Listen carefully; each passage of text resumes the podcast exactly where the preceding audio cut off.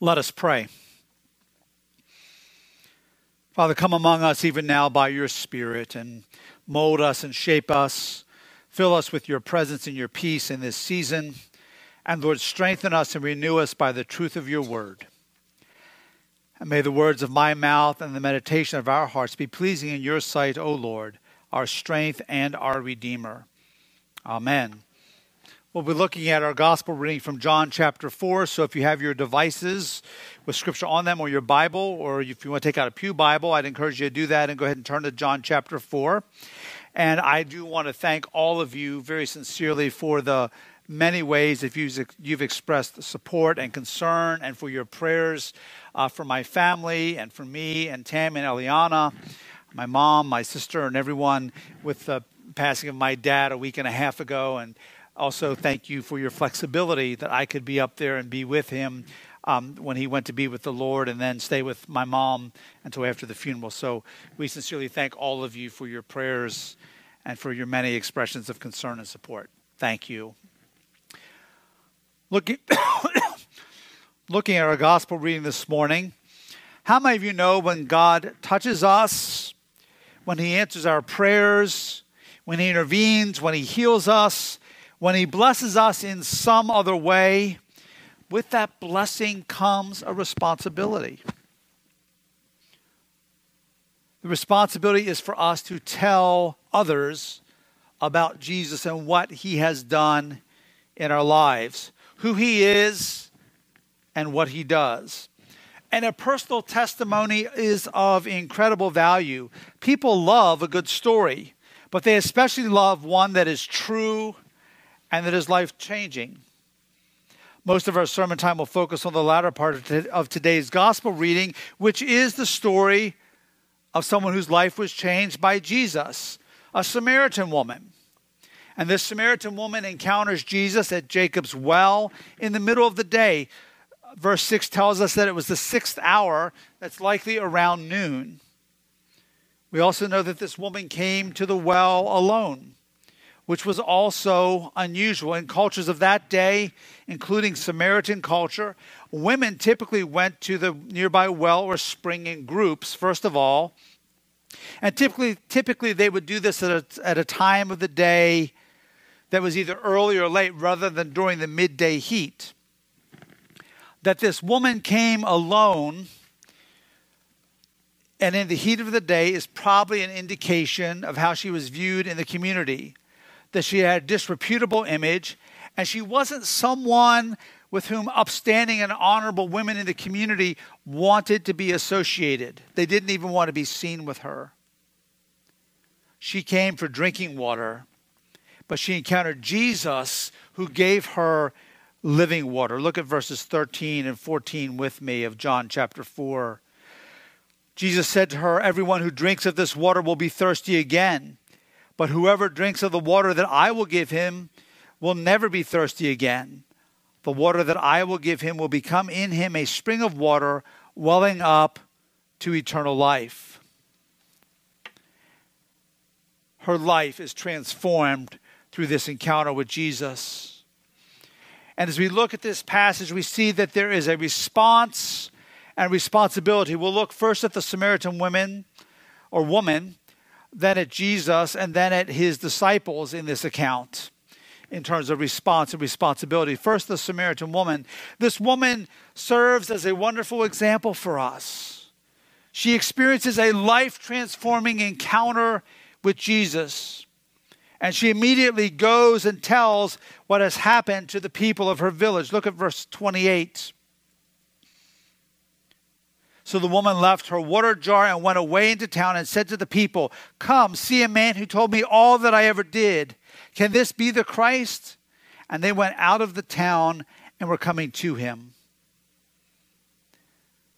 The degree of her sense of urgency comes through in that she even left her water jar there at the well as she hurried back to town. And obviously, she has gotten people's attention. Think about the stir that it would have caused, the attention grabber it was for this woman, this woman of all persons, to come running into town telling this kind of story of events that had just taken place. And her response is the same kind of response that each of us should have when we encounter Jesus, when we experience the transforming power of God in our lives, and when God answers specific prayers. We should have the same kind of story. And we have, brothers and sisters, we have a responsibility to tell people what Jesus has done in our lives and what he can and will do in the lives of other people if they will just surrender themselves to him. And this telling should not be a burden. It should be a joy. It should be a joy for us to tell people, to share. And it raises the question why wouldn't we tell others about the wonderful things that Jesus has done in our lives? And when we do that, when people both hear and see, mark that, hear and see the difference Jesus has made and is making in our lives, many of them too will want to come to Jesus. Note that they need to both hear and see.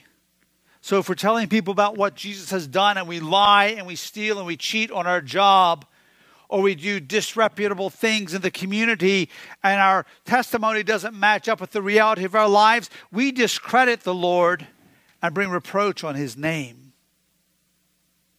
But we are presented with a wonderful opportunity, even in this season, even as our community is filled with anxiety about the coronavirus.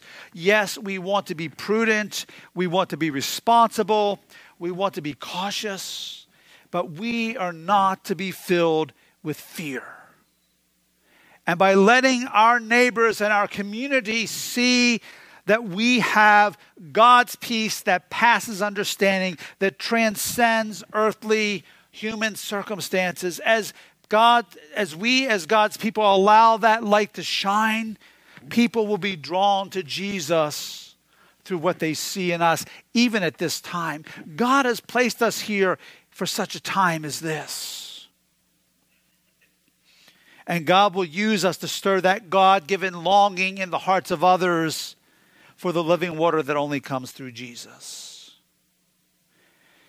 Then we look at Jesus. Now, while all of this was going on in the village, we have this side conversation that takes place between Jesus and his disciples in verses 31 through 38. And these verses also speak to us from a slightly different tact, about responding to God's call, and about the responsibility that we have. And we see this both through Jesus' example, the example of his life, and what Jesus says to his disciples. The disciples are concerned that Jesus isn't eating. And Jesus' response in verse 34 is quite clear. Jesus said to them, My food is to do the will of him who sent me and to accomplish his work. Jesus emphatically tells his disciples this because it's a matter of priorities. And for Jesus, the priority was to do the will of him who sent me and to accomplish his work. And that meant for Jesus, the Son of God, to fulfill his purpose, his mission, in obedience to the call and the will of the Father.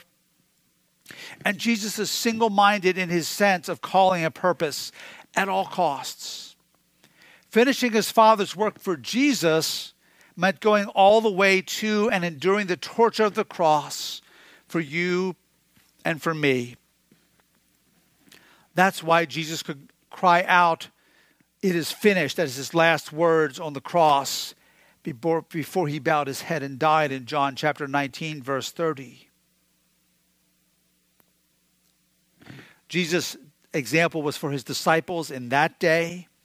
And Jesus' example is for us now.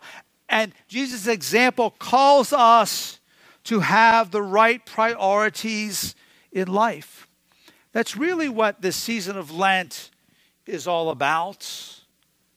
It's about setting things aside of this world, maybe not just temporarily, but permanently. Not just because of going through the motions, because it's a liturgical season, but because we set things aside of this world so that we make more space for the work of God in our lives. And Lent is about a realignment or more fully aligning the priorities of our lives with the heart and the priorities of God and His kingdom. And allowing God to speak that into us and by His Spirit speaking to us to align us more fully with His will and His plans and His purposes. Sometimes we get caught up in this whole idea about just getting things done, doing things, rather than starting with being. And when we start at that place and we come up with the priorities on our own, we develop them on our own out of the weakness of the flesh, even if they are priorities for God, but they're birthed in us rather than by the Spirit of God working in us. They'll be devoid of God's power, and they won't be fully and truly aligned with God's kingdom priorities. But when we, by the Spirit and the grace of God at work in us, align our lives so that we live with right priorities that are infused with God's power, there is no limit to what He will and can do in and through us. Jesus gives us a beautiful example of this. Then we have the disciples. Because after speaking of his own example, Jesus then shifts to his disciples and speaks a challenge to them in verses 35 through 38. Look at those verses with me. Do you not say that there are yet four months, then come the harvest? Look, I tell you, lift up your eyes and see that the fields are white for harvest. Already the one who reaps is receiving wages and gathering fruit for eternal life so that the sower and the reaper may rejoice together. For here the saying holds true one sows and another reaps. I sent you to reap that for which you did not labor. Others have labored, and you have entered into their labor. All of the Old Testament points to what Jesus is speaking of here.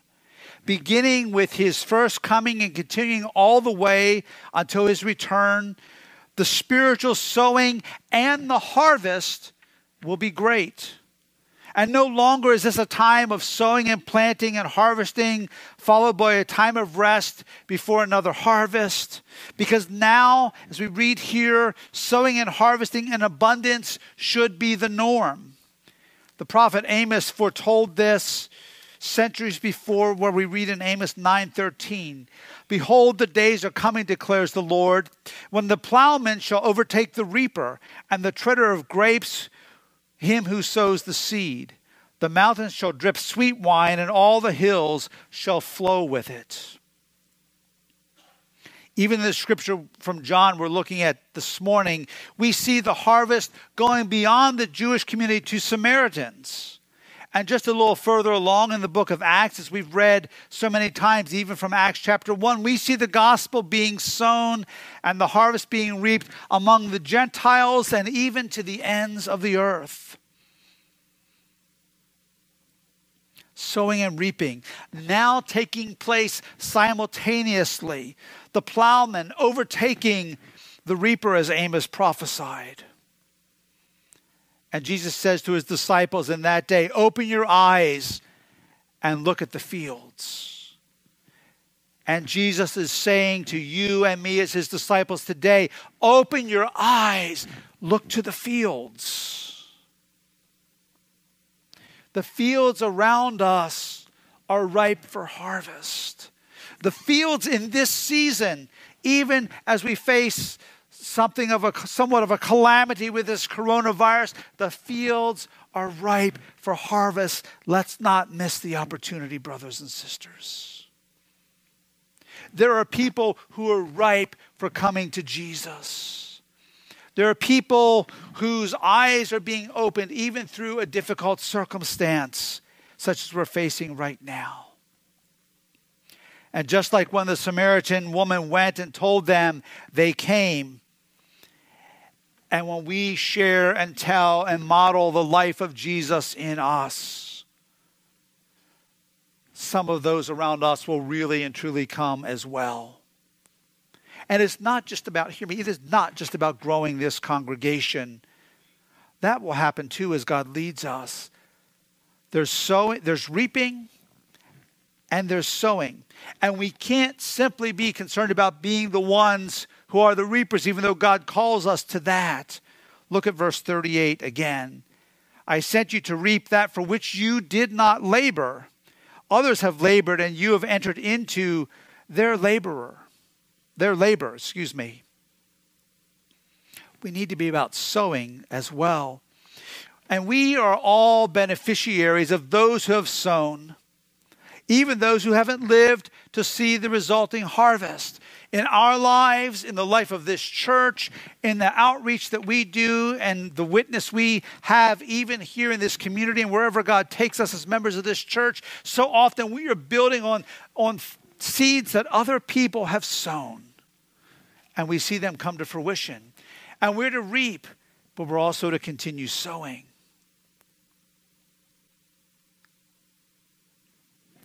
when God has changed our lives, when the transforming work of Jesus is evident in our lives, and we're experiencing that as a reality, we have a responsibility to tell others about this Jesus and who he is and what he will do. And then finally, hearing needs to be followed by accepting, verses 39 through 42. Many Samaritans from that town believed in him because of the woman's testimony. He told me all that I ever did. So when the Samaritans came to him, they asked him to stay with them, and he stayed there two days. And many more believed because of his word. They said to the woman, It is no longer because of what you have said that we believe, for we have heard for ourselves, and we know that this is indeed the Savior of the world.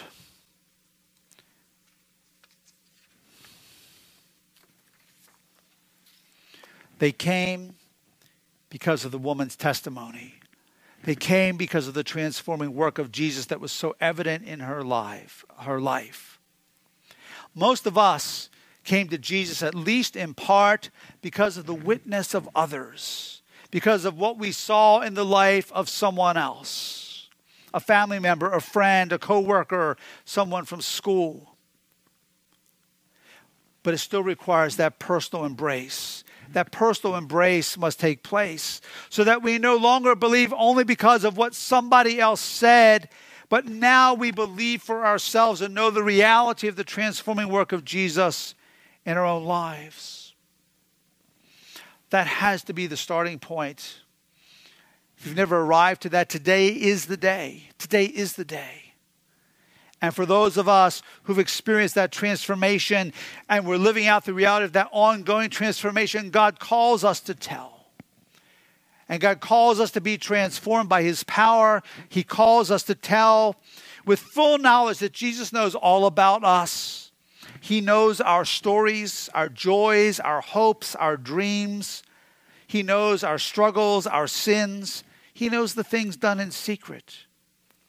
He really does know every detail of our lives, every detail of the story. And just like he did for that Samaritan woman, he wants to keep on writing in our lives.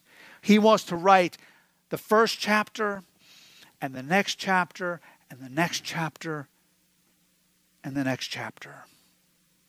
So that the story of our lives is the story of His transforming power and grace. For us as believers, He wants to continue writing new chapters all the way until He calls us to be with Him for all of eternity. And He wants to write that in volumes, not just in our lives, but in the lives of those He touches through us, person after person after person,